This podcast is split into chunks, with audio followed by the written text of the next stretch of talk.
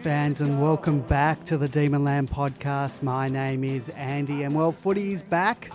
I got to finally see a game of footy live and take out my frustrations on the men in yellow, and boy, did I let them have it. Uh, joining me tonight is longtime Demonlander George. Good evening, George. Good evening, Andy. Um, welcome to you, Andy, and Binman, and all the loyal listeners. And uh, we're going to rename this the Demonland Wellness Session for 2021. That's so that we can prepare ourselves for the ups and downs of the of the year ahead, because we know there'll be plenty of ups and uh, plenty of downs. That's certainly true. Uh, I'm trying to get Bin Man's audio. I had uh, muted. Oh, here he goes. Um, uh, Bin Man, good evening. How are you?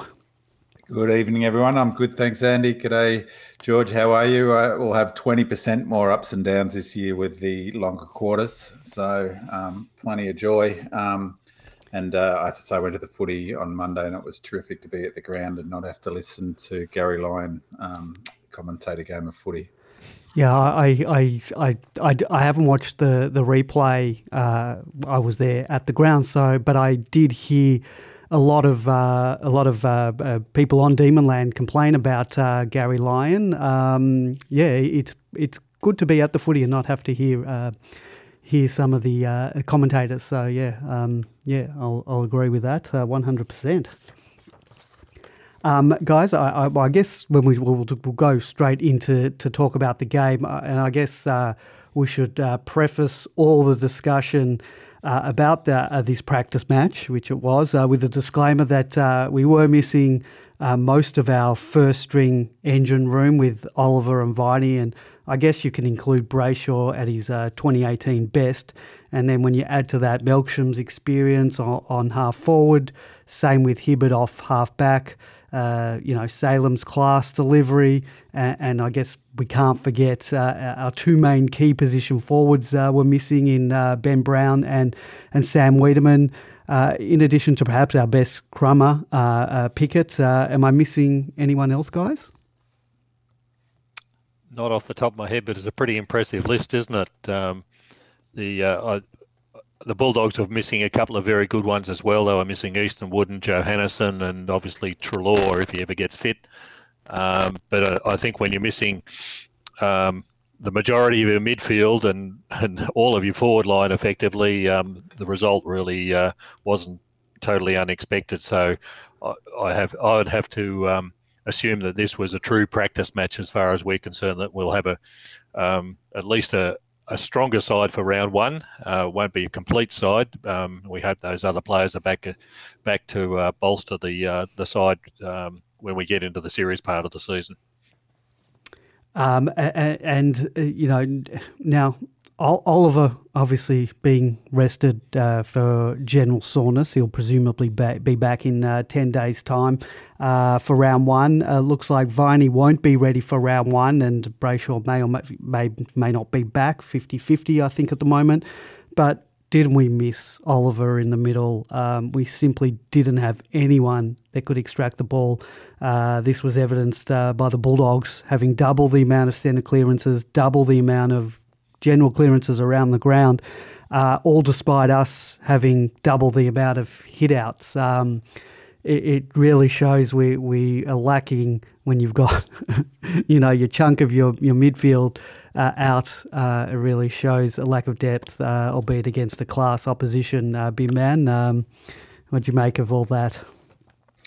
Yeah, uh, there was a um, Hannibal. I think it was noted that six of our top ten in the Bluey um, weren't playing in that game, and all ten of the Dogs' top ten in their um, best and fairest played. Um, we had, you know, a B grade midfield, and some I read on Demonland. I'm not sure I agree. Um, you know, perhaps the best midfield uh, in the league in the Dogs. You know, it's likely that that midfield mix that played on Monday will never line up again for the D's. So um, I, I, think it's really hard to. I found it really difficult to make an assessment on on that game. Um, speaking of Gary Lyon, he he made a comment. Um, in, the, I watched the half of the footy just before um, uh, the replay. Um, that um, you know, surely to goodness, you, you know, all teams are approaching these games um, you know, like a proper hit out. They were just commenting that um, the dogs did. They that the word was from the dogs camp that they came in as a full scale dress rehearsal ready to go. Um, and he said, "Well, surely we are too." But that's not the history of um, practice games or the, the, whatever they've been called over the years. Um, famously, Roos never um, played at full strength in um, uh, in practice games when he was at the coached at the Swans.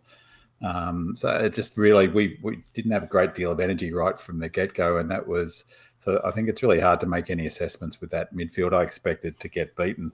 Um, I thought the fact that we were almost, we had a shot on goal for a lead at half time would have was quite you know remarkable. Really, they could have easily been four or five goals up. Obviously.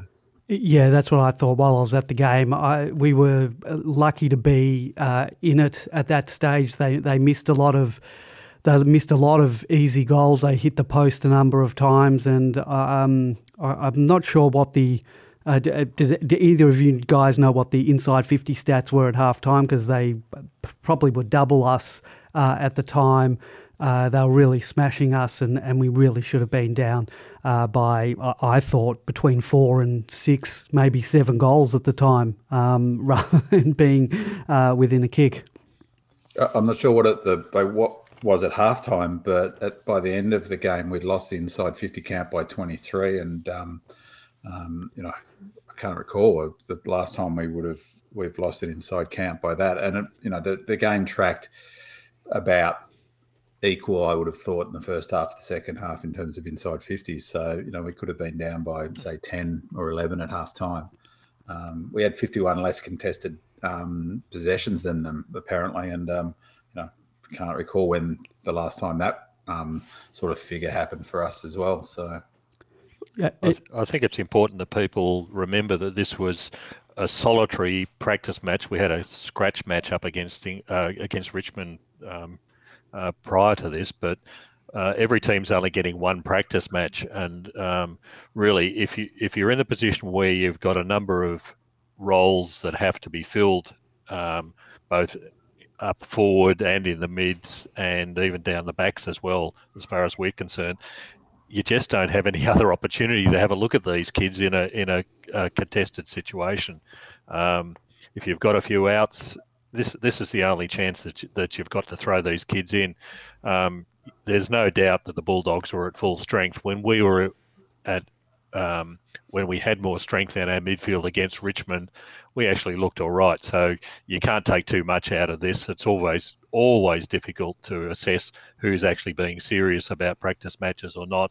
At the end of the day, it doesn't count for four points. So um, if the coaching staff have got to, a chance to have a look at the people like the Boweys, have a look at the Jacksons, see diff- see them in different roles, um, then that's that's the outcome that uh, they were probably hoping to see.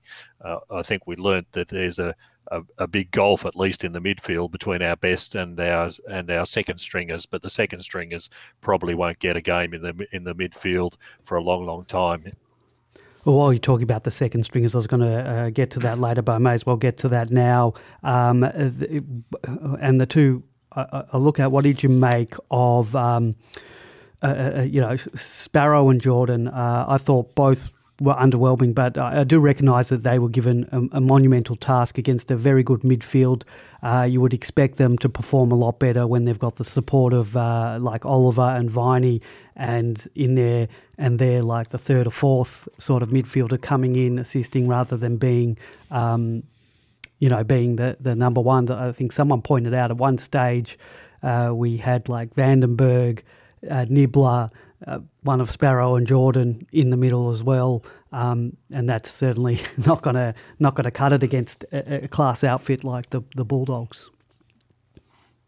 Yeah, I think um, having just watched the first half again, I was I, I thought Jordan played a little bit better um, in that half than I thought at the ground. He was, he, he, I guess, he, he doesn't really attract your eye um, much and he he looked a little bit nervous, and perhaps it was exactly as you're saying, George, that you know in some respects they were playing for spots, weren't they? Those younger fellas, particularly Jordan, who you know everyone said had, has had a strong preseason. Um, you know, he gave away a free kick, which was just rubbish free kick when the you know his um, opponent basically collapsed on him. Um, but I thought in the last sort of few minutes of that second half, he he linked up well and and showed a bit my concern with a lot of those younger players, um, you know, is they don't get enough of the footy. And um, I mean, he's not that young, but Baker's exactly the um, same category. Is that they just don't get enough of the pill, um, and so you know, it's hard to, you know, it's hard to judge someone's ability if they're only getting eight, nine kicks um, or eight, nine possessions a game. So yeah, probably uh, there was a, quite a bit of comment on Demonland, um, you know, about the um, the game, obviously, and some, you know, a fair bit of angst, I guess. But the common theme, and of which I agree with, is that it's a bit of a pity that none of those young players, um, I was about to say Sparrow, the uh, Swallow Sparrow, um, uh, or Jordan, none really cemented a spot, did they? And, and really put their hand up. Um, and you know that's that's uh, unfortunate for them and unfortunate for us, I reckon. Um, uh, you know, we were talking about being a practice match. Um, uh, clearly, clearly, you know, it is a practice match, but but I would have th- thought the whole point of a practice match would be to practice and try things out. And uh, I'm happy that the experiment of playing um, Harmes out of position uh, is over. Um, uh, but I would have thought that he's played his best footy in the midfield in a negating role. Uh, so, uh, given that this was a practice match, why weren't we practicing for that particular scenario where a, a player like Bontempelli was running riot? Um, I, I, I get that uh, when you have your, your, your A grade midfield in and we want to sort of attempt to play our plan A game plan, uh, you don't want to get too negative. You don't want to go into negating the opposition too much because you want to sort of uh, control it. But that wasn't happening. Uh, why wouldn't we give Harmes the task of saying this, this Bontempelli is absolutely destroying us? Um, they didn't negate, they didn't use him as a tagger where he's played his best footy. Uh, George, did, did you see that way too? Yeah, I think that was just a, another symbol, uh, symptom of the um, lack of hard-bodied mids that we had on the day. Um, uh, you shut down Bontempelli, and it did take take them a long, an extraordinarily long time to to put Harmes towards him. Um, but the damage was done by them. But the other, just as equally, I think I saw the stats at halftime. Macrae had had as many touches as Bontempelli had, and then Liberatore, I think, was um, people didn't appreciate how much work he was doing on the inside. Mm. Everyone sees Bontempelli kick three goals, but uh, not too many people see um, Liberatore constantly, constantly feeding the ball out to the outsiders. Um, so we only had one Harmes.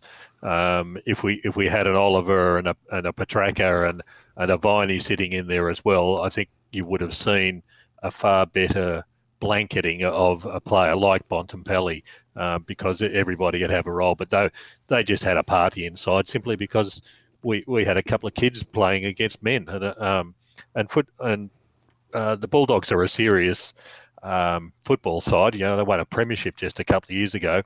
They played finals last year.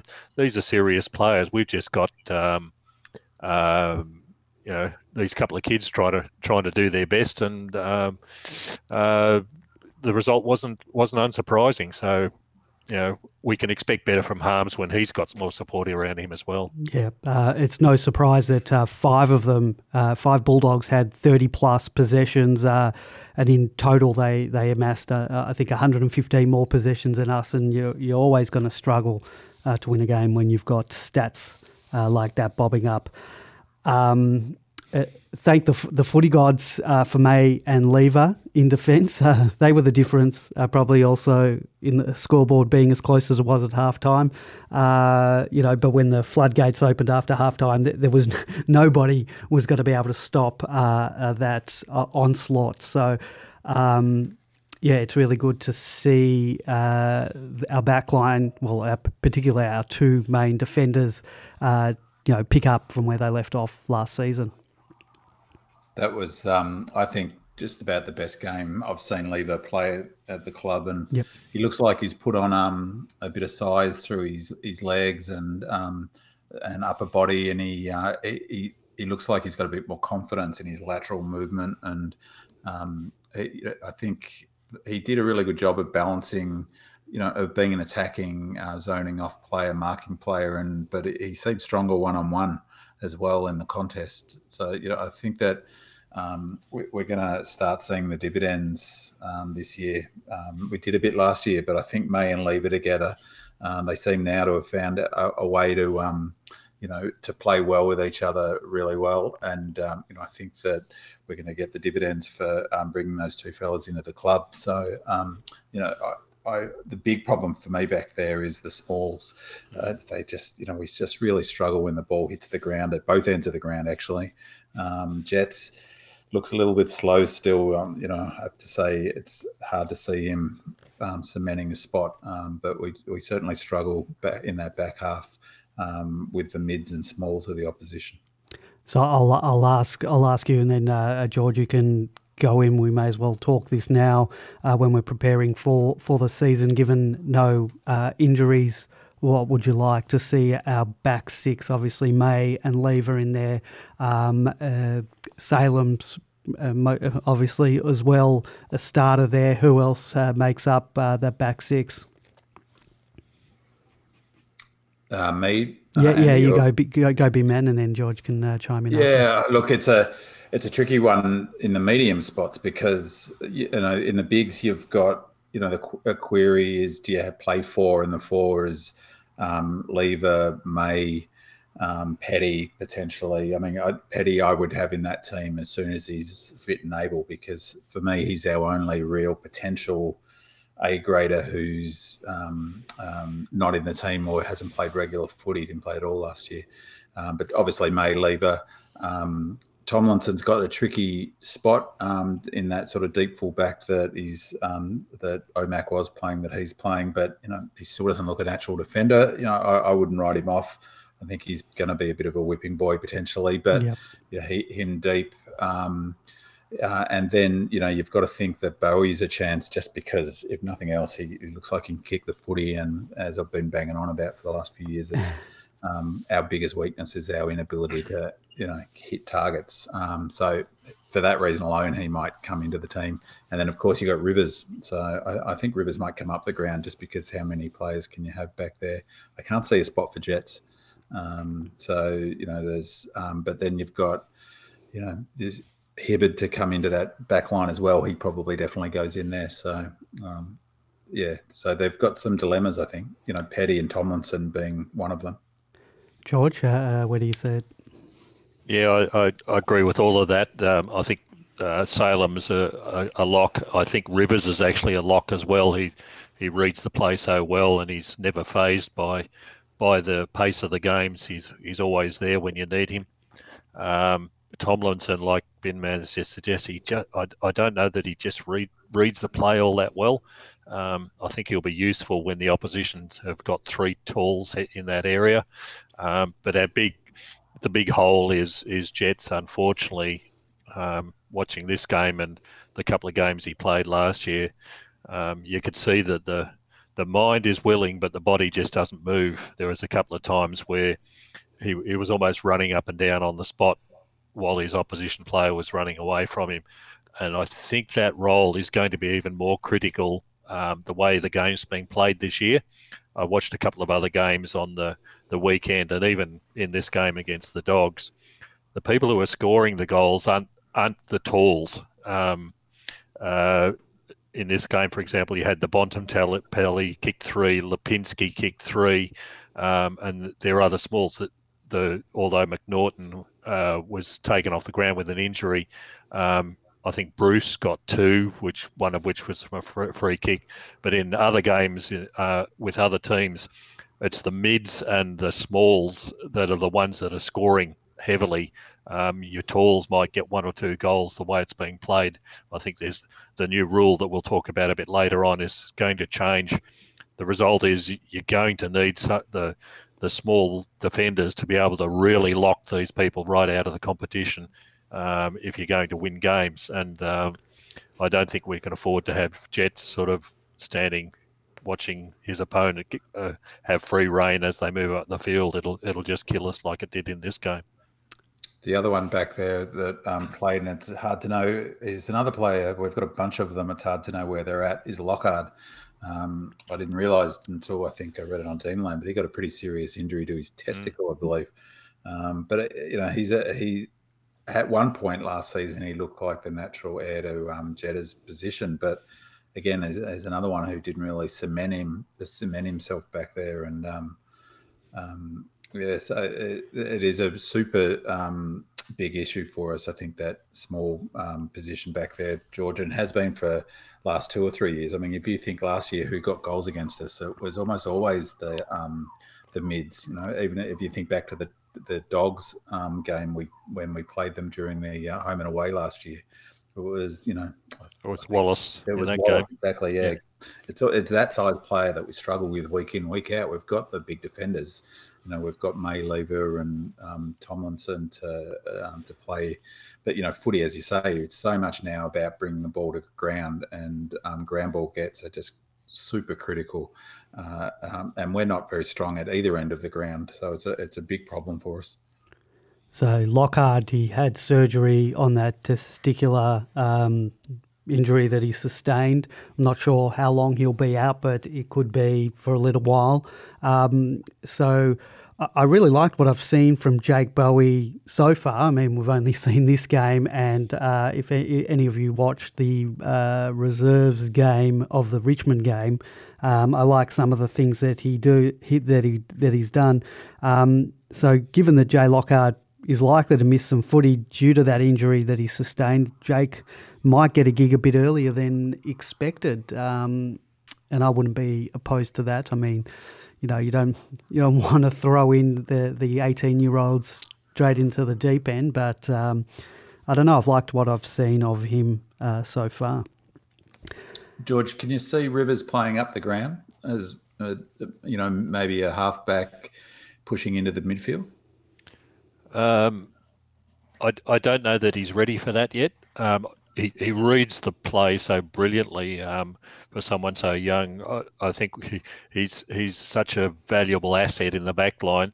Um, he, he he may well be one of those players that that rotate. You know, you, you probably don't use uh, Lever and May much through the uh, interchange these days, but um, the rest of the back line you need that extra in there. So I don't think they'll move him up simply because you you lose him out of the back line and or or you'll lose a, a Salem out of the back line when they do the interchanges. So yeah. um, I think he'll be cemented in that half back line for quite some time um, before we start moving him up the field. But you know, it's easy to forget the guy's what 19 years of age.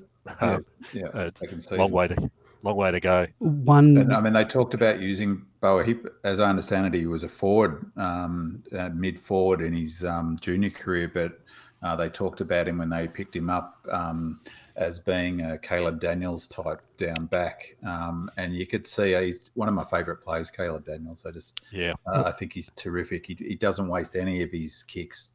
He's smart, um, and you can just see uh, uh, how important he is to both their game plan, but also the way they you know, structure up. But um, almost not quite a talisman, but um, he, he, he's a critical player for um, the Dogs, and you know, we do need someone like that. Salem, you know, I guess he's the equivalent, but um, he he plays quite deep, um, Caleb Daniels. So um, whereas Salem's up further up on halfback. I've often thought, you know, it'd be good to have Salem kicking the ball inside 50 because that's really mm. where we we need a player who can do what um, Macrae did so beautifully uh, on Monday, that sort of kick on the diagonal into the um, passing lane. Um, you know, but I don't think he's quick enough for the wing. So where does he play? Half forward, maybe. I'm not sure. Yeah.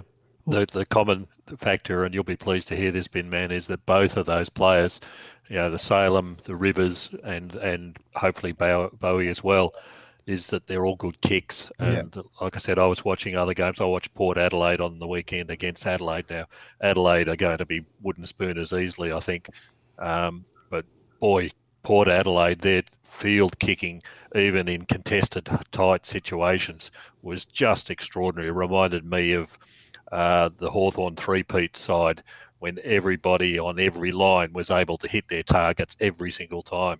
Um, and I think that with the speed and the way the game's going to be played with these with this new rule, is that you're going to have to hit targets every single time. So having those sort of players is going to be critical to our success on that half back line. Absolutely. Uh, the new rule, we may as well uh, ch- ch- talk about that now because you mentioned it a few times. Uh, what are your thoughts on it? And um, uh, are you are you happy with it? Uh, how are we going to use it um, to our advantage?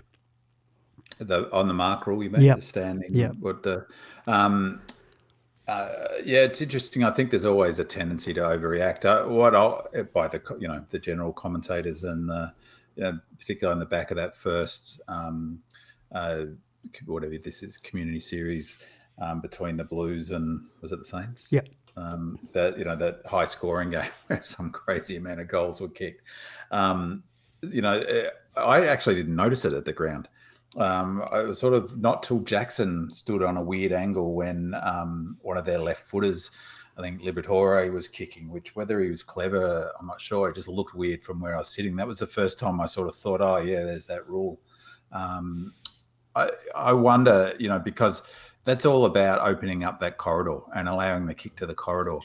Um, so I'd say two things: is one unintended consequences. Every time there's a rule change like this, there's always unintended consequences.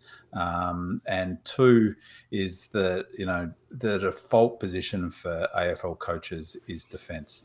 So there's still even with the extra space you've got to go in the um, corridor, lots of coaches will still direct their players to go the other way. Um, because you turn it over in the corridor. Well, Melbourne turn we can't hit targets, so sure we could go through the corridor, but and we did a couple of times and turn it over, and then you know you're in a terrible position. So I, I think it's too early days. I mean, it, it- you know, it does present that handball. I think that's really the one that sort of seems um, less the kick, more the handball because they can run off and immediately handball when they've got an extra couple of paces. But um, yeah, the jury's out, I reckon, on that one. I, th- I think we'll see, um, as we've seen in a few games, a huge increase in the scoring.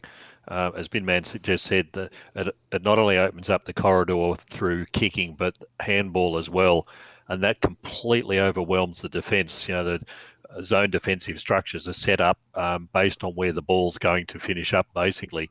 But if all of a sudden the opposition can run the ball or move it further and deeper into defence, it really puts the defence under pressure. And I think the the result is that we're going to see a lot more scoring, uh, particularly again from the midfield uh, and those smalls moving up the ground. The other interesting thing I saw in the um, Port Adelaide game was they almost exclusively didn't stand on the mark. They stood five metres behind because that allowed them to move sideways. So the coaches are already uh, working on how to limit the effects of this. It won't overcome it because you're conceding another five metres, but they're already limiting the um, uh, opportunities that the the corridor is is now wide open for the for the uh, cross cross ground sort of kick. Uh, to be used uh, out of it, so yeah, I think it's going to make it a bit more exciting, which is what the television people want because they want more goals, so they can do more advertising. Um, I think it'll be a little bit more exciting, but um, we we might see 15 and 20 goal games on a regular basis this season if if uh, these couple of preseason games have been anything to go by. Yeah, I'm not convinced about that, um, George. I, I think there's a chance that it'll increase scoring, but I track the scoring in that in the games thus far, including the practice games, um, and it hasn't been a huge um, spike. It's a bit tricky to because there's 20% Yeah. more game time, and so the scores. Uh, Mm. are a little bit more than 20%, but that's a bit tricky. But also, you've got players or fatigue, so the games are opening up um, and you've got your less rotations. So, the combination of the longer quarters, less rotations, players, then that 10 minute red zone um, fatiguing quite badly um, is a factor, probably a bigger factor, I reckon, in the scores opening up. Um, but they actually weren't that high um, across, you know, there were a few blowouts, but they weren't as high as um, what I thought they might be. But I mean, you- you're probably right. They'll probably tack some goals on. The other one was interesting, was the um, moving the, the the man on the mark from a from a kick out. Um, all right, that's my. Our uh, fourth, uh, uh, third co-host, our fourth co-host. Oh, must have lost uh, Binman there. Uh, George, are you still there? Yeah, I'm still I'm still here. Obviously, uh, Binman's got one of the dogs around the place. dogs dogs attacked him. Um, yeah. uh, well, I might ask you now, just quickly, yep. uh, before we go on to our forward line, the the one defender uh, that you didn't really talk about, uh, someone who's been playing in defence, is uh, Jayden Hunt. How have you seen yes. his um, his move sort of back to the back line after sort of a couple of years in the forward line? Yes, un- unfortunately, in this game, uh, from what I saw, he was um, almost unsighted. Um, give, and given that we need, uh, you know, at least a small def- small defender and that ability to run out and hit targets, um, there's a role to fill if he's willing to take it on. But um, like in the Richmond game, everybody sees him when he um, runs up the middle of the field. What people don't see was, uh, as in that Richmond game when Castagna kicked three goals, I think it was, in the space of about 10 minutes. And uh, his opponent was Jayden Hunt. You've, you've got to be a defender first and foremost when you're in the defensive lines. Um, it's all very well to attack when you've got the ball in your hand going up the field, but when you haven't got it in your hand, you've got to be able to um, reverse your role. So um, yeah, like I said, uh, a bit underwhelming. He, he had an opportunity to show something. They're trialing him out there. I'm not sure where he fits into the side with all those other defenders that we were talking about. He'll probably get the opportunities when injuries occur during the season, but um, um, I don't think we're going to see him as a pure defender. Uh, it just doesn't seem, to, from my perspective, to have the uh, that sort of mindset. Sorry about that. Uh, the, the door rang and my dog has gone bananas. So, um, um, yeah, you're talking about Hunt. Yeah. Um, he's another player who just simply doesn't get enough of the footy. Um, and, you know, I, I, they just should instruct him to kick 50 metres or not at all. And if you can't kick 50 metres down the ground, if that's not on, to handball it off because he simply cannot hit those short. Oh, he, did, hit one maybe, but he, he just is terrible on those short kicks. Um, and um, he's definitely, you know, his chance is to get meters. That's his go, I think, is meters gained. Um, and you know grab the ball and maybe that's where that handball off to that player into the corridor george with the man on the mark opens that up you run 15 meters and then launch it. That's a 60, 70 meter um, meters gained, and that's what he's got to do. But in order for him to be getting a regular game in the team, he's got to be getting 15 minimum possessions a game. Otherwise, mm-hmm. what's he doing? Because he's not shutting down. A, um, he's not strong enough to defender to put him on, you know, one of those damaging um, mids. Um, so he's got to be more of an offensive halfback, uh, halfback player who gets you know meters gained is his, his KPI. Just uh, um, I was saying before about the rule change. Hellbound asked about tactical changes, and there was uh, in the chat room. There's there was a bit of talk on Demonland um, criticizing um, the play for May just banging out the middle after a point. Um, but it felt a bit to me that that was an exper- experimenting with a tactic um, of getting it long, there was often he was kicking to either Gawn or T Mac or um, Jackson and T Mac. Uh, sorry, mm. Jackson and Gawn, um, both in the same contest. Uh, and there looked to be a clear um, strategy to get that distance. And then, you know, they're probably only going to get a third of those marks, if that, maybe a fifth. But when the ball hit the, to rush it forward, we got a goal from that when Jackson collected the ball. And um, it, uh, I think even our first or second goal um, where Frida got a, a free kick um, in the second quarter, I should say. Um, you know, of course, they did well, um, the dogs, in that situation, rebounding. That's the problem with that, and they read it. But you know, when we get Oliver back in and Viney back in, and our mids running up, they'll win, win their fair share of those contests in the middle, and it's you know it's past the halfway mark of the ground. So I thought that was that was definitely something they're trialing for sure. Yeah, I, I, think in that situation it was the execution of, of the plan was the problem, um, probably because they haven't been able to um, trial it um, in in a competitive environment. I thought there was plenty of opportunity um, a number of times looking at the vision up the middle of the ground. It was there was a one on one in the middle. Um, you've just got to make sure that you've got the right sort of one on one to be able to take advantage of that. It's just uh, I think there was one that you might have alluded to, where Gawn just hit the ball forward um, to enable the, the smalls to run onto it, and and that's what you've that's what you've got to do. Um, but yeah, you don't want to have T Mac and and Gawn and Jackson all playing in the one side of the ground. You've got to spread them right out and take advantage of the situation. May May can hit hit the centre of the ground and beyond, and Rivers did it a couple of times as well. Yeah. Well, this is a, this is a real advantage uh, under this current environment. So you've got to exploit it as best you can. I don't think they've actually, uh, like I said, got the execution right yet, but we'll probably see a lot more of it.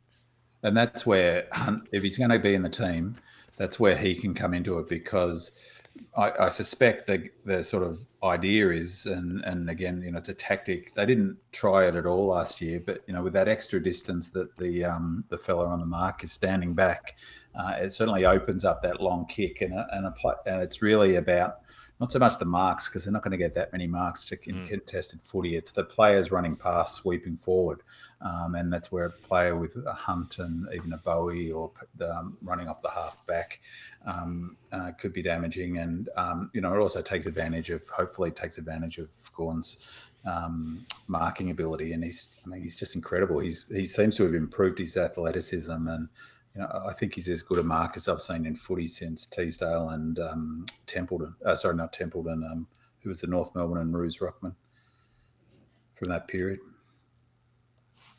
Uh, not the galloping gasometer. No, no. I'll think of it in a sec. Um, well, we'll move on uh, while you do think of it. Um, uh, our Dempsey. De- okay. Dempsey. Yeah. Um, uh, look, let's let's talk about the well non-functioning forward line. Uh, it, really didn't function well. Delivery wasn't anything to write home about. Uh, Fritsch seemed to be our only target, but once again, his inaccurate kicking has let him down. He robbed of a bag of goals. I think he's kicked three goals, three. Or two of them were, were quite difficult from the boundary line. Um, I thought of our best passages of play uh, were the occasional fast rebounds from defence where we scored out the back, but that type of play just isn't sustainable and won't generate enough goals to win a match.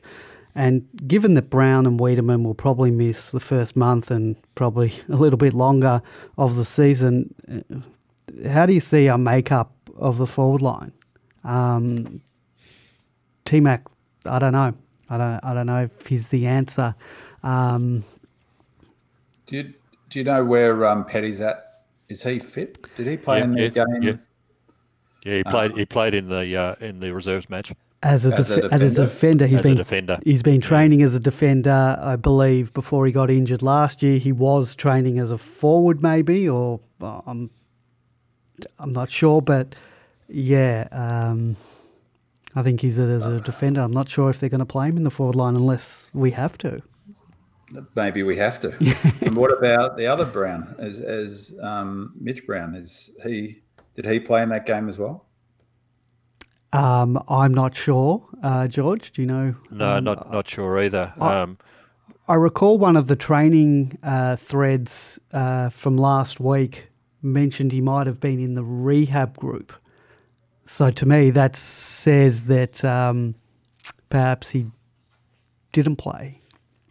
I mean, because look, you know, I think T Mac is a real conundrum, isn't it? He, he looks like he's trimmed down, um, and uh, which is good because that was clearly hampering him last year. I'm, as I talked about last year, I'm convinced he's um, he was carrying an injury and has been, perhaps still is. I don't know, um, but he's just not holding his marks.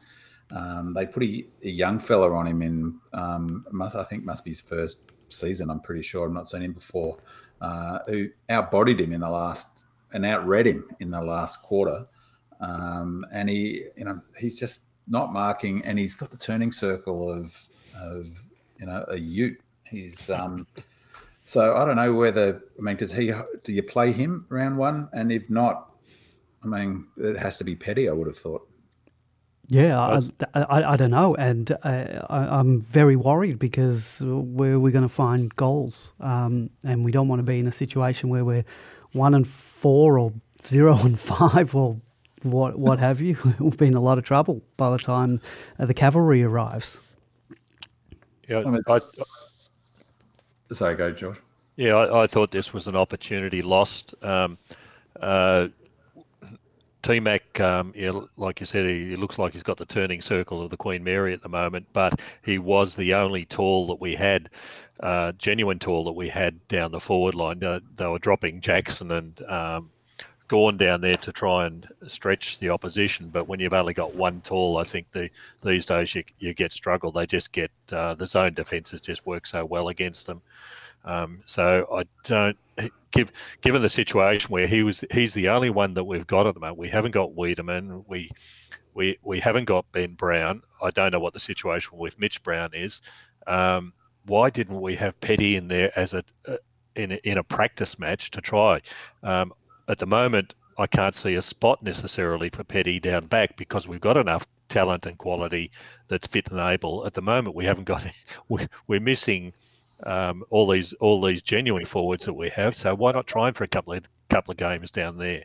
Um, I was also disappointed in that the fact uh, in the opportunity they, they that Jackson did should be um, trialed a lot more than what he was. They were obviously trialing him in a second ruck role, but here was an opportunity to try him in a pure forward role, and I don't think those those chances were taken. We, we've now got the same problem in round one as what we had before this practice match, and I don't think we've um, explored the solutions that were possible. Yeah, the other, I mean, I, I said this last year about um, um, T Mac, and, and for me, it's the same thing. I don't understand why they don't play him out of the square. Play him out of the square like a true full forward, and that's where he starts. In the same way that they're going to play Brown, he can still get up and down the ground. He can still do his Ks, which is up and down running, where he uses his tank. But out as soon as he gets 30, 40 meters past the goal, outside of the goal, he gets exposed because of mm. that um, inability to turn. And to, it's just, he's a straight line runner. Um, get put him deep and have him leading out from the square in a straight line. Um, sure, as I said, get up the around, take the marks on the on the wing, and then get back on his bike and get back and run his um, opponent into the ground. Um, but you put him up around centre half forward, and he's a liability. I, I, don't. I just don't understand why. One, they didn't do it last year because he was even less mobile, um, and two, you could play him deep out of the square and then use Jackson higher because he is um, mobile and athletic and is okay when the ball hits the ground. That's the other thing about um, T Mac is he's a complete liability when the ball hits the ground. Um, in terms of his ability to crumb it, I mean that's probably uh, maybe a bit unfair given he's a big fella, but um, you know, they, if he's going to be in the team, I, I think they've got to play him deep. Um, small forwards. Um, Chandler was impressive in the match against the Tigers. Uh, you know, sort of failed to impress this week. Spargo's been a bit hit and miss. Bedford hasn't had much of an opportunity to show anything. Uh, didn't play in the Richmond game, and then um, I, I, think he played in the Rezzies and kicked a couple. But um, and only got sort of a, a cameo role um, sort of late in, in the game the other day. Uh, Pickett has been absent most of the preseason. Uh, had to go uh, b- back interstate for a funeral. Um, so yeah, where where are we with small forwards? I think we're we're in a bit of trouble there as well.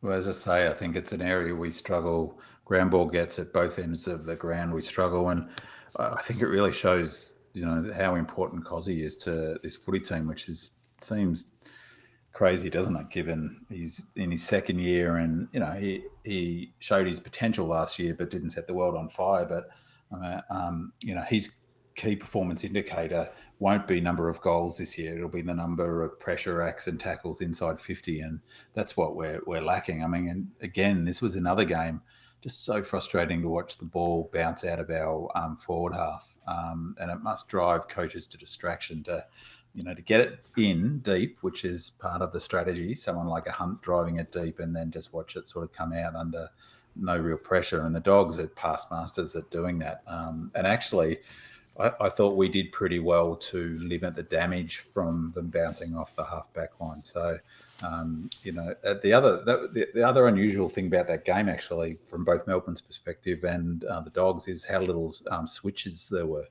Um, and um, you know, I don't know whether that was just a, a you know a, a, unusual circumstance, but we barely switched the ball, um, and they didn't do it nearly as often as um, as they do in most matches. So.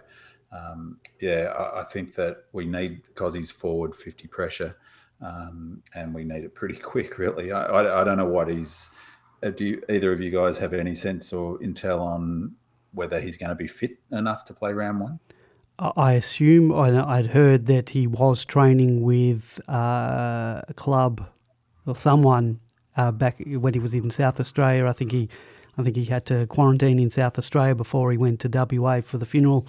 Um, but I think he was training. Whether that's um, uh, up to AFL standard, I, I don't know. Um, I'm hoping he's fit. I don't know uh, what uh, George, did you? What was the feedback? I believe he played half of something in the Rezzies.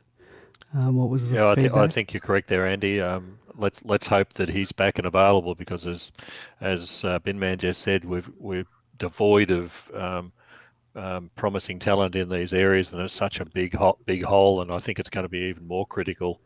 Um, you know, we talked before about how the opposition small forwards kill us. Um, uh, we need to find the players who are capable of doing the same to um, our opponents as well. Uh, Melch- Melksham was uh, disappointing last year, but he's injured. Um, there's there's a great big hole there waiting for someone to fill, and at the moment we're not seeing anyone put, putting their hand up, which is a sad state of affairs. Uh, yeah, I, I, really don't know um, how we're going to fill this hole. Andy, do you do you have any other ideas? No, I'm I'm I'm I'm throwing everything in with with Pickett. Um, you know, he's sort of last year he was almost there. He just you know wasn't able to finish, and I'm sort of hoping that uh, being his second year, he'll find his feet and, and he'll get there. But I have we haven't seen it yet, um, so I'm sort of throwing all my hope that he'll take that next step. And you know, I've heard people compare him that he's going to be better than Cyril, but until we see it, um, it's yeah, it's just a, a dream. Um, I was I was happy with both uh, Nibbler's game and Jones's game this this week. Uh, ordinarily, I wouldn't have them in the in the twenty two for round one, uh, even though I think uh, Nibbler gets the game. Uh, I think the coach likes him, but I wouldn't have had them in. But I think they both put their hand up uh, this week. Um, yeah. and Nibbler's I think hundred percent um, uh, he'll play. Yeah. I mean he one of one of the fantastic things about going to the game was um, you know what I talked a, a, number of times about on the podcast last year about how frustrating television it is yep. to not be able to see the work off the ball and the running. Um, and I watched him for a while. He, I mean, he kept us in it in that second quarter through sheer running. Um, he's uh, kicked a gone that set up the goal. Um, I think back to Fr- um, Fritsch um, was on the back of just gut running, um, and uh, he's he covers kilometres and he's always in the game in terms of uh, his work rate. Um, with 30 minute quarters um, and 75 rotations, his work rate is going to be even more important than it has been. I mean, last year wasn't such an issue with the 16 minute quarters because really that it's not just that the 30 minute quarters are longer. It's that last 10 minutes mm. they're in red time. They're really struggling, the players. And I mean, they'll get they'll improve, uh, like they'll they'll pick it up a bit. But that's the time where players are really running on fumes, and he's he works keeps working hard. And, and those two goals were at the end of the um, second quarter um, that he was involved in. Uh, so he's a he's an absolute lock. Um, but you mentioned Harmes before, Andy. On the opposite, I watched him running, and he was in the last quarter. He got completely run off and didn't follow his man up again. The, the young Dogs player that was on TMAC. Just he tackled him on the half back line. The other fellow won it, and he ran off him. And in that score, in that possession chain, his opponent got the ball on the half forward line. Um, it set up a goal, and Harmes was sort of trotting along behind. I was watching him run all the way up the ground. He never made ground on him, and was like 20 meters behind him when they started together.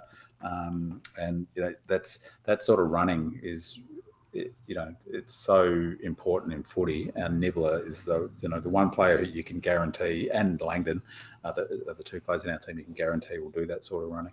My, my criticism of Nibbler in the past was that he was never damaging on the scoreboard. Obviously, this week he was, um, and generally doesn't get enough possessions. But um, I think he had a better game this week. I'd like to see more of that.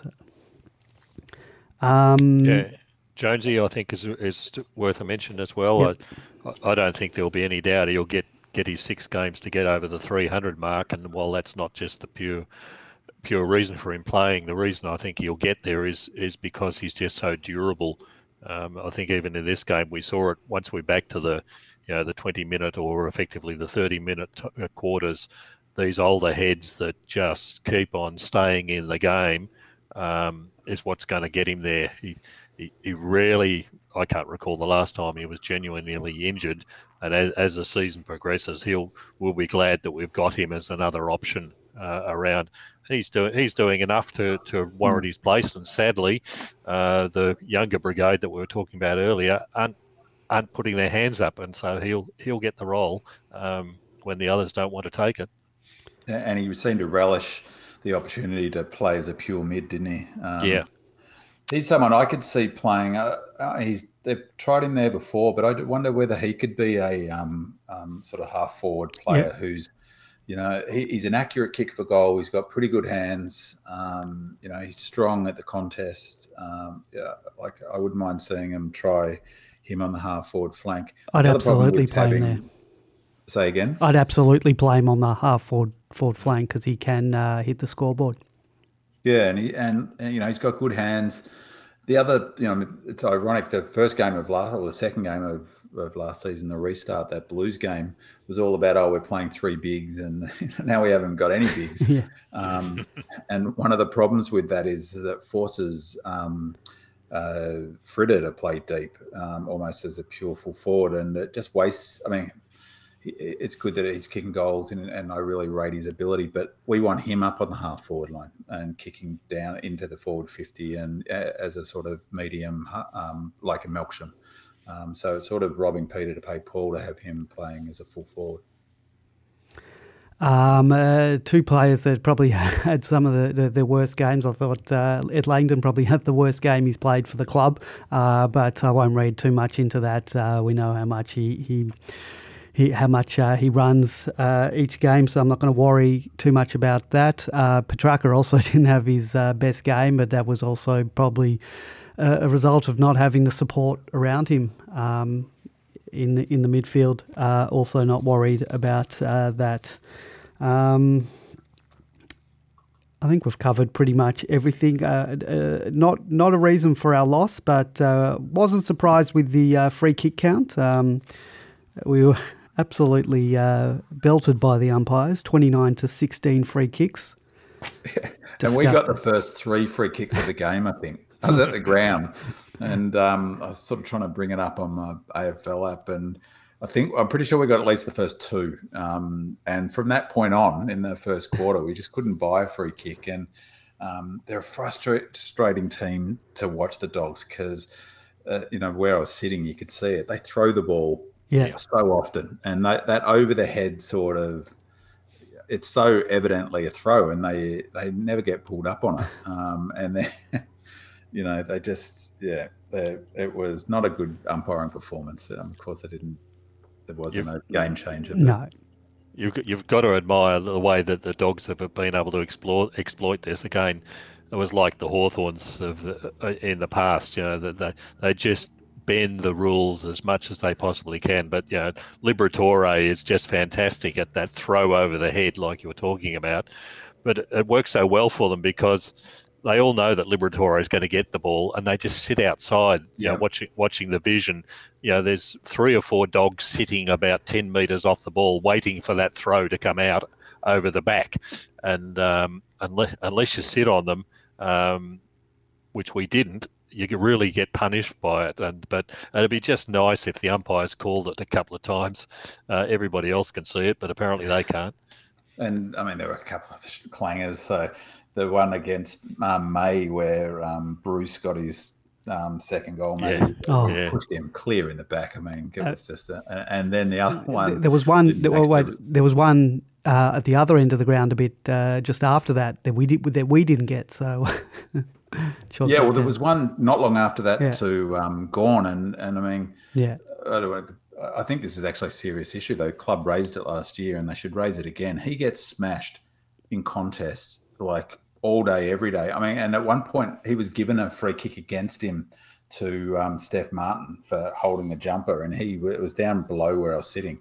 He was gobsmacked, um, and he almost gave away fifty because he was so shocked because they're both wrestling each other. They're ripping each other off. You know, they're both holding each other, and Stef Martin in particular because um, Gawn's so tall and strong.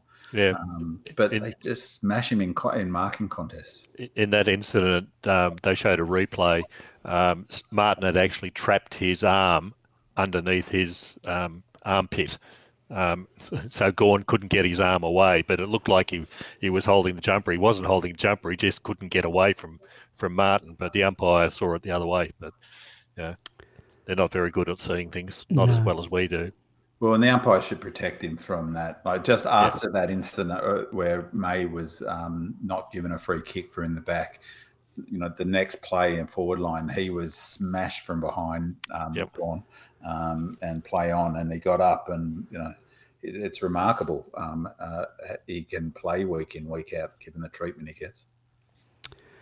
Uh, have you have you noticed how Razor Ray's actually able to bounce the ball this year? I wasn't paying attention to that. I, I, was I, I, was yelling out. I lost my voice early on in the foot. I had a bit of sore throat. I really needed the hit out, so and I was yelling out to Razor Ray that I wanted him to impose himself and to impose himself a bit more on the game. Yeah, I um I uh, was just expecting Razor Ray to be the one to give uh, one of those uh, free kicks for that new manning the mark rule. I sort of expected him to sort of impose himself in that instance, but it didn't happen. Um, it's coming. Don't worry, Andy. It's coming. He'll save it for a save it for a more momentous occasion. He's yeah. waiting, waiting for the uh, season to start. All right, uh, we'll move on as uh, Binman or someone gets their phone. Um, uh, we've had a couple of signings uh, just the other week. Uh, Majak Daw uh, has been offered a rookie list spot as well as uh, next generation academy player Deacon Smith. Um, uh, George, I'll ask you, uh, what are your thoughts on Majak Daw? Um, and where, where, do you see is he is he just purely a backup, or do you see a role for him in the team, whether it's in defence or perhaps even as a forward uh, when we're bereft of uh, tools? Uh, this is the great question, isn't it? Uh, we were told by uh, Richardson when uh, he first was invited to train that he was going to be available from round one. We all thought, fantastic, that that solves our problem of not having Ben Brown and Sam Weideman available. Uh, but now it looks like he's not going to be available for at least two to three to four weeks in into the season. So, um, is that because of fitness? I, I, I think that's that's basically the problem. Or else, if it wasn't, he would have been. I, I suspect he would have been playing in this practice match. Um, uh, the fitness levels required at AFL level are, are pretty high, and given that he was delisted last, what was it, October, mm. um, September, October, you know, it's very easy not to um, uh, keep your fitness levels up. I, I, think he was recruited to play at Heidelberg West or something like that, so you don't probably don't need need to uh, be able to run too far. You just need to be able to hit people in that league. Um, but anyhow, um, so it's going to be interesting. I, I, I, suspect now these he's given the timing of when the others are due to come back, he might actually be a backup ruckman role for um, should one of uh, Jackson or, or Gawn go down during the season. Um, he's he's a sizable unit and um, can certainly hold his own in the ruck. So um, it's an interesting role, and um, if the forwards don't come back in in uh, the shape that we hope, uh, or we can't get them back soon enough, then maybe maybe you'll fill that role.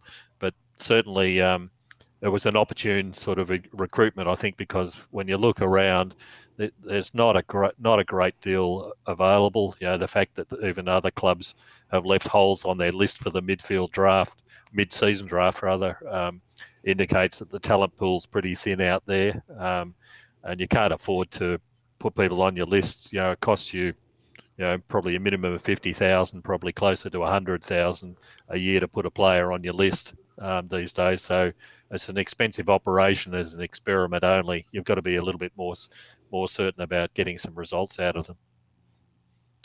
Um, do you know anything about Deacon Smith? I, have only seen him once at a training. I think uh, possibly last year, so I don't know much much about him. Um, George, have nothing, nothing, nothing, nothing at all other no. than uh, I think uh, Dazzle Davey um, is able to provide a few insights. He's heavily, he's in, heavily involved in the, the junior football side of things, but no, I, I have no background at all. Haven't seen anything, um, and because we haven't been able to go to training sessions over the uh, the, the off season this year, uh, it's been even harder to assess what players are capable of. Did you you you've been um, excuse me just uh, you've been down to train? Have did you get to one session this year? Yeah, I got, I got, to one session in early January, um, but um, what was that like? You had to view uh, through the fence. I had, had, to sit outside the fence. The the first session they had when uh, they came back from after the Christmas break, I think there was about you know, 20 people were reporting on Demonland that they got inside the ground uh, and they locked the gates, I think, for the second session. so um, for everything after that, nobody was allowed into the ground. And it's not great viewing outside the fence at Casey. You're probably 20 metres um, from the um, the boundary line in any case. Um, so if the go- if something's happening on the other side of the ground, it's really you know, it's worse than worse than you, you, you haven't got a, uh, the elevation of a stand. Um, you, you're sitting in very sort of poor locations, and even to get from one side of the ground to the other, when you've uh, suddenly increased the radius by 20 meters, um, it's a long way around the ground to get to the other side. So it was really difficult to see things. Um, I didn't get a great deal out of it. The the most I really saw was was looking at the rehab group um, with all the usual um, people sitting in that so I guess it's it's a really b- big thank you to to the couple of guys we have had uh, go to the the majority of the preseason sessions, uh, almost uh, at least once or twice a week out of the three sessions. We've had someone from Demonland down there. We've had Picket Fence. I think Earl Hood. Uh, yourself has been to one. Uh, do you recall any of the other names? I can't off the top of my head, so I apologise to anyone who I've missed. But uh, yeah, we uh, all of us who are desk bound or, or, or, can't you know can't get out to to Casey. Really thank those guys for getting out there and and um, you know giving pretty comprehensive uh, training reports, considering that they've got uh, where they're viewing it from. So yeah, thanks guys. Um, so we're moving on. Um, uh, footy attendance in this time of COVID. Um, I believe that if you are a um, premium member, um, which I'm lucky enough to be, uh, there is a window of two hours uh, on a Tuesday uh, where you have um, the chance to secure, I think, up to six tickets if you've got six or six tickets together, I believe. Um, so it's got footy's going to be a bit different. So I'm, I think from what I've heard is you're not going to get your seats where you have a reserve seat, but they're saying you'll get something comparable uh, to to you know the, the where you well, you know where you have or, or, or the type of tickets you have. Um, uh, George, are you a premium member or are you just a, a regular regular member? No, uh, uh, premier tri- in the Trident area. Trident, yep. Um, um, our, our, group usually is socially distanced from everybody else in any case because nobody will sit near us. Um, so it's going to be a, a, bit of a shock to a few other people when we when we get a bit closer to them. Um, but yeah, you're you're right. Um, uh, people, will, from what I understand, will be allocated an area sort of thing, and um, rather than their their um, uh, reserve seats. The, I think the real the, the genuine hope is um, uh, as has already happened in Western Australia. Um, they've upped their limits to 75% capacity already. Um, we've had 12 days now of COVID free in Victoria. I think as time goes on, uh, the limits will be increased and um, uh, hoping with vaccines and, and um, no further uh, community transmission that, that we'll get back to more normal things um, in the not too distant future. Um, in the meantime, I think people are just happy to be able to get back to the football and see it. If you're uh, hoping to turn up on the day and get a, a, a general admission ticket, well, I don't think happen. you've got much chance, at least for the first half a dozen rounds. Um, well, and it's it... going to be particularly difficult for the uh, big membership so, uh, teams um, you know, the Carlton Richmond game, for example. I don't know that any Carlton genuine supporters will get in um, when Richmond's got 100,000 members trying to push through the door and they'll get the priority at the home game. So, um, yeah, so there's going to be a lot of complaints. What, what's what's going to happen? Like, we're, we're pretty lucky. So, uh, B-Man, are you a, a, premium member or just a general uh, member? Um, um, I'm a member of the more exclusive club, Andy, the um, Ponsford, top of the Ponsford stand club. So um, it's just it's not as expensive, but it's much more exclusive. So, so um, you, are not in that uh, you're not in that window um, to get the member. Not to in get, Tuesday window. No, so no. So what? So, but well, what, know, I think I'll be right for the free game. Well, you'll but yeah. I, as a Melbourne supporter, you, you should be right for the majority of games, particularly the interstate clubs that we play. But what happens? Uh, are you uh, you know if we come up against Richmond, we're doing all right. They're doing all right. Same with Collingwood. It's our home game are you a chance not to get a ticket? Is that uh, a realistic uh, thing? Uh, no, the, the club will do do the right thing by me. I'm sure. yeah, okay, so, but it's it's interesting. Um, uh, so I was at the game the other day. I just went by myself. I, I well, I didn't purchase a ticket. I was able to. Well, I had to purchase the ticket through Ticketmaster, but I didn't have to pay for it. Um, uh, but so it was just myself. So I, I, look. I'm not sure if this is because there was only seven thousand people there, but I was in my seat, and the the next, the closest person was uh, two rows behind me, and then two rows in front of me, and then about four or five seats away from me on either side, um, and that was sort of a weird experience, but. Um, I guess it's no different to some of the games we went to when we were at the bottom of the ladder and I was the only one around me. Um, did yeah, you, that's the top of the Ponsford Club. Yes, exactly. Well, well, they made it. I'm sure. Did, did you hear? Did they make an announcement before the game that you had to wear masks? Uh, because no one around. I wasn't wearing one, and no one around I me was. Um, I didn't um, hear that, and it was relatively crowded where I was. I had people next to me and in front of me, and um, yeah. So no, I didn't hear that, and I don't think you have to. Well, there's certainly none of the security guards, and no one was saying that you had to when I walked in, they didn't say. Well, it was so. I don't think you have to with the footy. So it was interesting because I got my ticket. It said on the ticket, "Well, you can only enter through gate five B." Um, I wasn't then allowed to walk around the ground. Uh, they had gated off down the bottom, you know, uh, so you could only use one set of toilets or whatever, you know, one food and, and one beverage uh, outlet. Um, so if you had a mate on the other side of the ground, you can't uh, sort of walk around, and I'm sure that's the way they're going to do it in sections um, for games. So it's going to be a, a different experience uh, going to the footy these days because sometimes I like to get up and have a wander around. Um, I went with a mate, Andy, and uh, he was saying that. Um, they really don't want people to go to the footy. Um, only mid-strength beers, and they were nine bucks.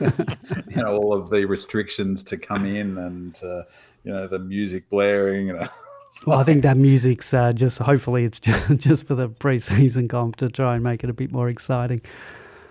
Um, okay, what else have we got here? Um, did you read anything into uh, Mark Maclure's comments today that uh, the demons have a soft culture? And uh, are you in agreement with that, or is he just um, just making uh, some noise to an easy target? I, look, he's he's an idiot, Mark Maclure. He really is. Like I can't believe um, our taxpayer dollars go to him for his gig on the ABC. It's like, um, and it's just you know, it's he'd say whatever. He couldn't. He won't even remember it tomorrow. I reckon that he said it. Um, but you know, I, I what I would say is that the culture is critical. A playing culture is that I you know I really believe that players drive winning culture. Like the coach is important, and of course the whole club culture is important. But the critical element in that mix is the players, and that they've got to drive standards. So um, you know, I think that aspect of it is.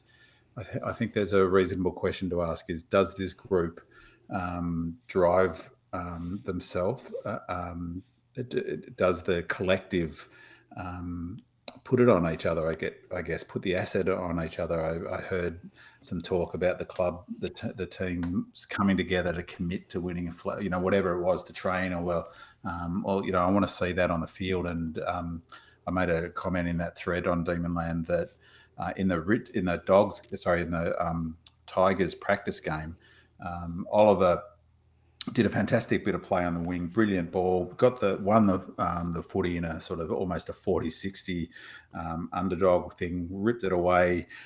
Brilliant bit of play, got it to Salem, handball to Salem, and the player who was on um, uh, Oliver's hammer, he, he, instead of just putting an effort out to put a block on him and stopping him, it was in the in the last quarter, about twenty minute mark. Um, he, he allowed him to just run past him, and that player put a, a, enough pressure on Salem, who was about 70 metres out from goal, running free into open space. Um, to enough pressure on him to um, turn that ball over and it went to a so instead of a scoring opportunity which it should have been we turned the ball over and it went up the other end and for me that's the sort of cultural thing is like you know hopefully uh, um, he's a senior player that's just not on it's just not on to not do those basics i know it was a practice game but that's no excuse and you know, I wonder whether in a strong culture at the Hawthorn that Lewis described when he came to Melbourne, or um, you know, the the Bloods at the Swans, the senior player to rip into him and say, "Look, that's just not on, mate. You're not going to play in our team," or you know, um, and so yeah, I, I I I think there's something there. Is my feeling. George, are we soft? I we're not on the inside, and it's difficult yeah. difficult to judge. And and a lot of people, and I'm not sure I understand what the word culture means in the first place. But um, unfortunately, the results um, speak for themselves. That we haven't won a premiership since 1964. Um, there, there is something uh, that might that is, is repeating itself far too often.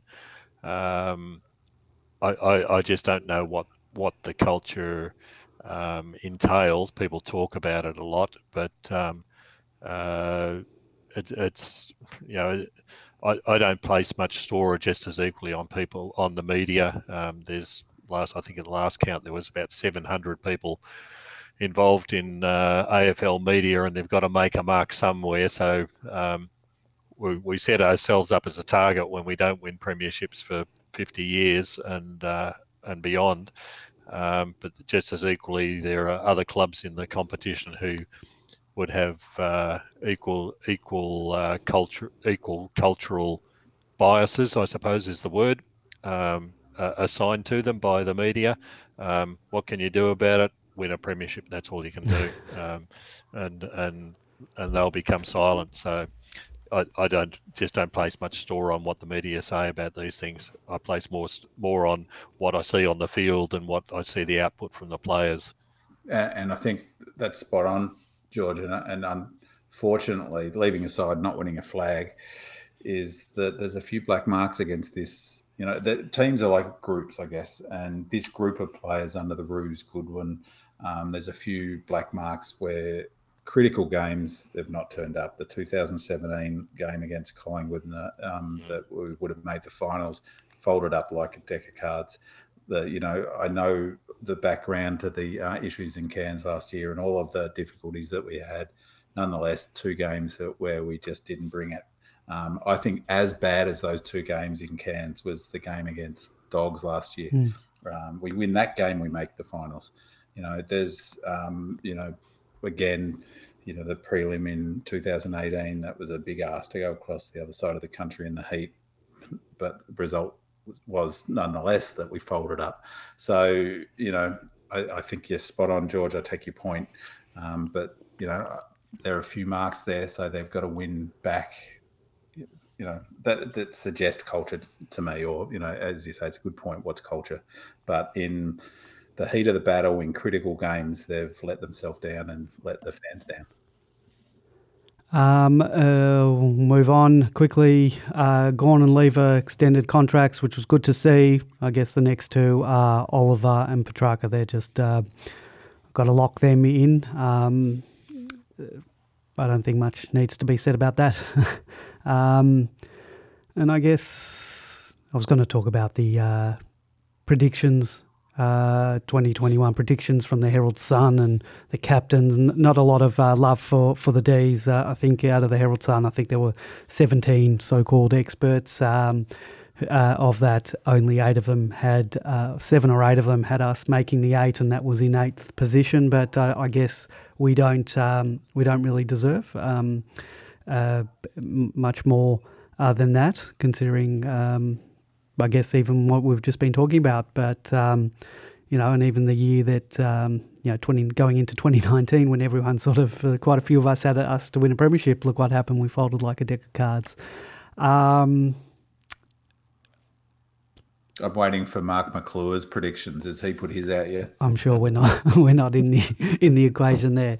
Um, and the last thing we'll, we'll, we'll talk about uh, AFLW. We've uh, been dealt. Uh, we're, we're currently in sixth position. I think it's the top mm-hmm. six, uh, George. Uh, um, and we've got three games to go, and we've got three games against possibly three of the best teams uh, in the competition at the moment. So it's going to be a tough ask. I think we probably have to win. Um, I think there's probably only one, if we don't win all of them, there's only one spot we can really get into, and that's sixth position. So we might be relying on other teams. But um, it's a tough ask. Um, I think we've got, who we've got Brisbane, Adelaide, and Freo uh, to come. Yep. I think two of the games are in uh, at Casey, um, but yeah, it's it's a tough ask. Um, yeah, it's it's um, a pretty simple um, scenario. Um, uh, while but also there's uh, there's opportunities there that uh, while we've got a lousy draw in terms of who we have to play, um, so have the other top six. Um, most of them are playing other top six sides. Um, the, the, the opportunity might open for a team like Carlton or the Bulldogs to sneak in if somebody loses too many games. Um, while we're playing Adelaide this week, um, and Adelaide have been in pretty pretty damn good form. Um, it is over here, so that's that's a positive the important game for us this week in terms of others is that uh, North are playing the Bulldogs. North are ahead of us purely on percentage. Mm. The Bulldogs are a game, uh, sorry, percentage behind us. Um, one of those teams is going to lose. Um, so that means that if we beat Adelaide this week, we'll be a game clear in the in the six. Um, so that that's why it's so critical to to win uh, uh, perhaps two games. Uh, I don't think the percentage now that we're getting to the end of the season uh, can be affected greatly um, because teams are playing in the in the top six, top eight are playing each other extensively. You're not going to see big blowouts like we saw when Melbourne played um, St Kilda last week. Uh, so teams are going to be winning by you know a goal or two here and there. They're not going to be winning by 40 or 90 points as North Melbourne did in their first game against Geelong. Um, so the, we're we're in the right position, but the game the it, it's all in our hands. Um, you, you, we've got to win probably two of these three games to to get through. Um, because other teams in the in the six are going to lose games, and other teams outside the six are going to lose games. Um, what what I um, have been banging on uh, for the season is I think the coach has finally woken up to the fact that the game has changed in AFLW.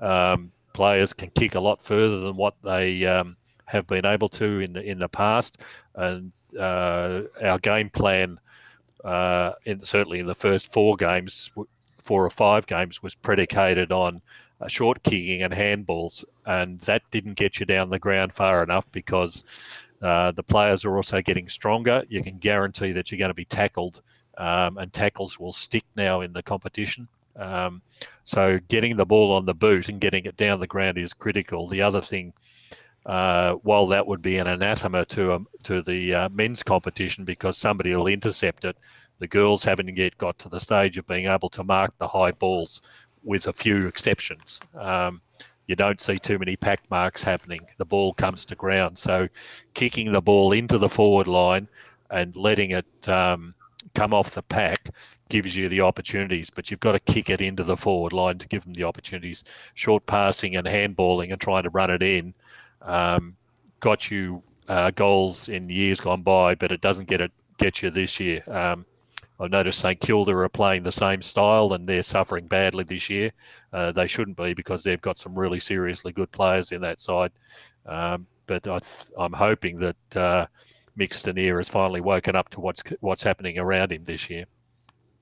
I've really enjoyed the AFLW this season, and um, uh, the standard it's is definitely improved. But what you know, what's evident is those younger players like McNamara coming through have played junior footy.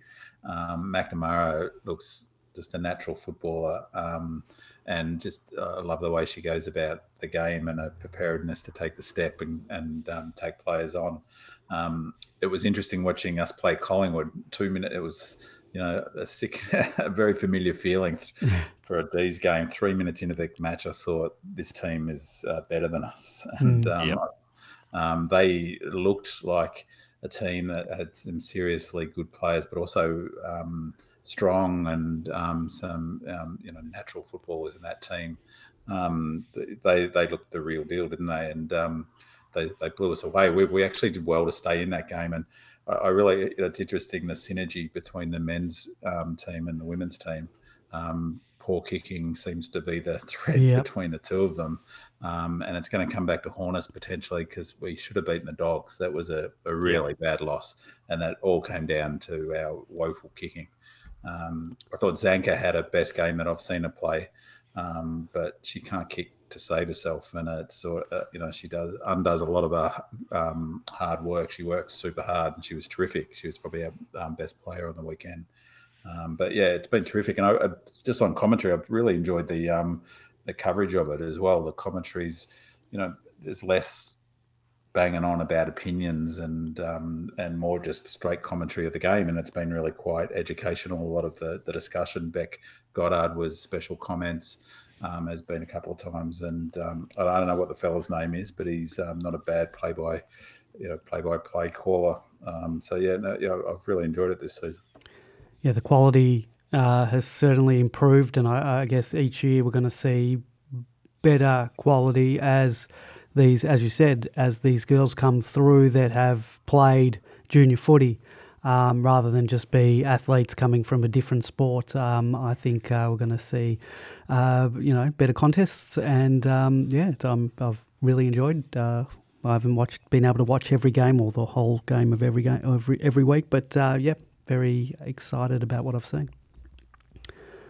All right, boys. I think we might uh, leave it there. Thank you, uh, George, and thank you, Binman, and thank you to all of our loyal listeners uh, coming back and joining us uh, in uh, 2021. Hopefully, we have more more uh, things to enjoy this year than we did last year. And yeah, we'll be back um, in a couple of weeks' time, hopefully discussing a win at the MCG. All right, boys. I think we're going to leave it there. Good night, everyone in Demonland. Good night as well.